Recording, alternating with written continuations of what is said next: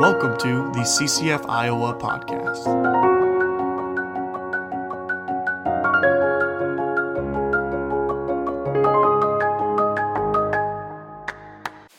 Welcome back to the CCF podcast. Today we're going to be talking through Titus chapter 3.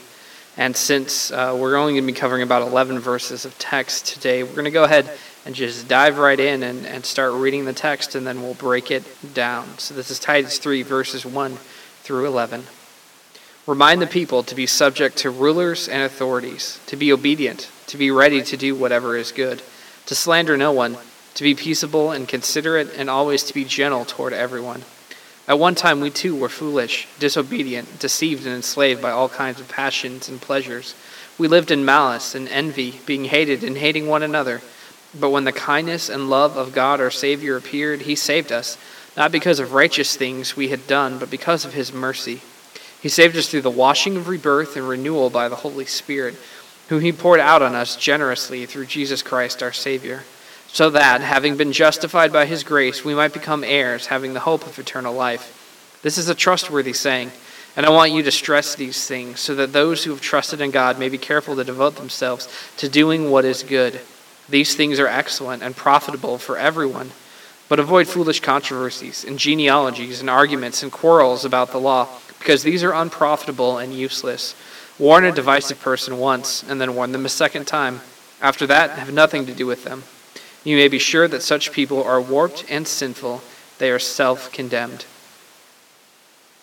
So, this is the last chapter of the book of Titus, and I believe Paul here is bringing it to a close by kind of coming back around to the main themes that he wanted to be present in this letter that he wrote. Uh, just as a reminder, this is this is a letter that's been written to to one person who is the pastor and leader of a church, um, in particular the church found on the island of Crete, um, which is you know part of Greek Greece. It's its own little island. You don't need to know the geography of it. That's not that important.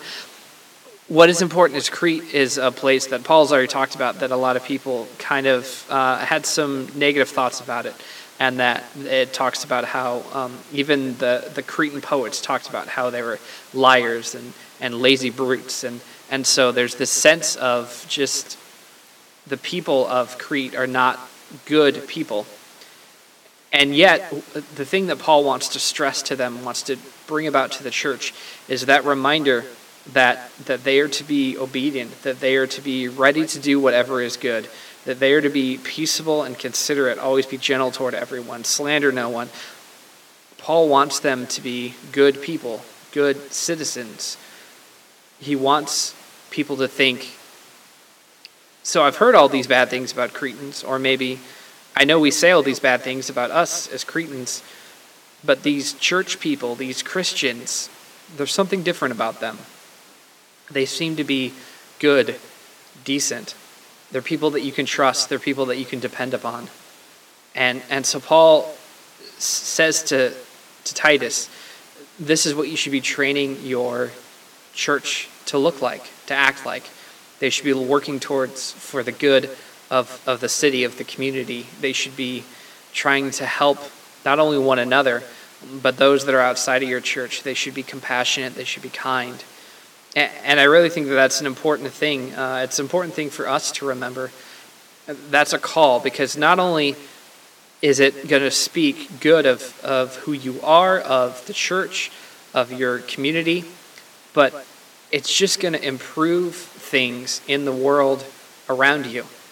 And I think that's a big part of the gospel call that Jesus came not just to save us from our sins, although that's a hugely important thing that he does but he came to make the world a better place, to, to model a, a better humanity, a way to live that's kind, that's compassionate, that looks after the poor and the oppressed, and, and sees those who are overlooked and not noticed and downtrodden by the rest of society and, and lifts them up and helps them out. That Jesus, whenever he did miracles, it wasn't just to show off his powers or to say, look what I can do.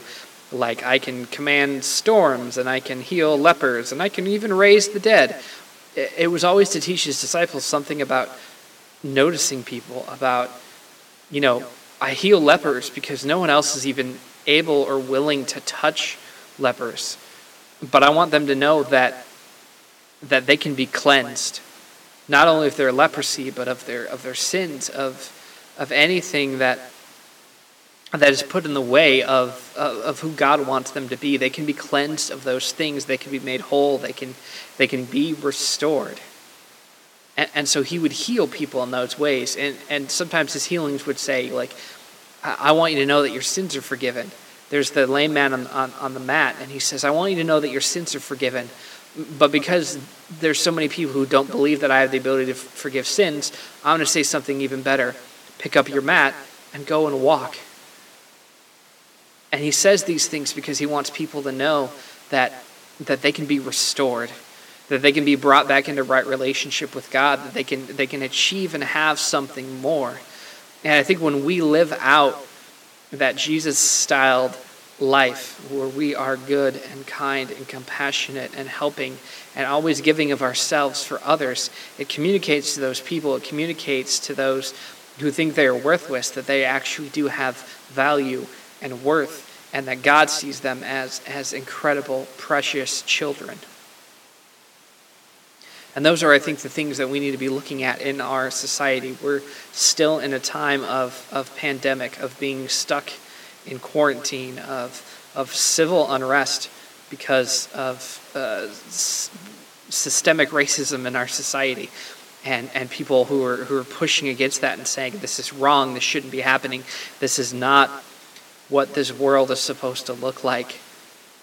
And I think we need to be challenging ourselves to saying, how can we stand alongside these people who are oppressed, who are crying out to God? Because one of the things that's consistent about God throughout Scripture is that He always hears the cry of the oppressed. And that is something that He responds to and responds powerfully, strongly, in great, incredible ways. Sometimes He responds by sending Jesus to the earth. Sometimes he responds by freeing his people from slavery from Egypt. Sometimes he responds by knowing that it is his very people that are actually the oppressors instead of the oppressed. And so he allows them to go into exile, to be put in their place, to see that we are not supposed to be ones who oppress others, that we are supposed to be ones that fight for those who are oppressed. That's what it means to be a Christian. That's what it means to be a God-fearer, a God follower, a Christ follower. That we are ones who notice those who are being oppressed, who stand alongside them and fight against injustice, who care for others, who lay down our rights so that others can live better, who go out in public and put on a mask because we don't want to spread a disease that's going to potentially harm or kill that we set aside the things that we have, our rights, our ability to eat meat sacrificed to idols, our status, our position. We lay those things aside so that others can thrive, that others can be better, that others can feel loved.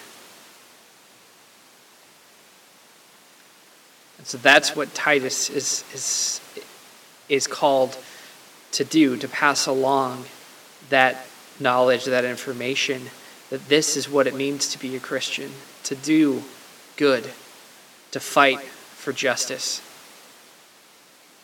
to live self sacrificially, because that is the way that Jesus lives, that's the way that God operates. His economy lifts up those that are oppressed. His economy doesn't oppress for for one's own benefit. So that is what we are called to do to live out the words of Titus 3. Remind the people to be subject to rulers and authorities, to be obedient, to be ready to do whatever is good, to slander no one, to be peaceable and considerate, and always to be gentle toward everyone. Because when the kindness and love of God our Savior appeared, He saved us, not because of righteous things we had done, but because of His mercy. He saved us through the washing of rebirth and renewal by the Holy Spirit, whom He poured out on us generously through Jesus Christ our Savior, so that, having been justified by His grace, we might become heirs, having the hope of eternal life. This is a trustworthy saying, and I want you to stress these things so that those who have trusted in God may be careful to devote themselves to doing what is good. These things are excellent and profitable for everyone. Do good. Be kind. Be compassionate. Lay down yourself. Lay down your rights so that others can prosper. Notice the oppressed. Lift them up. Stand alongside and fight for justice. That is what we are to be and what we are to do. Hey, thanks for spending time with us today. If you have any questions about what you heard or any interest in learning more about CCF in Iowa, then please email us at ccf.uiowa at gmail.com and we would love to get you connected.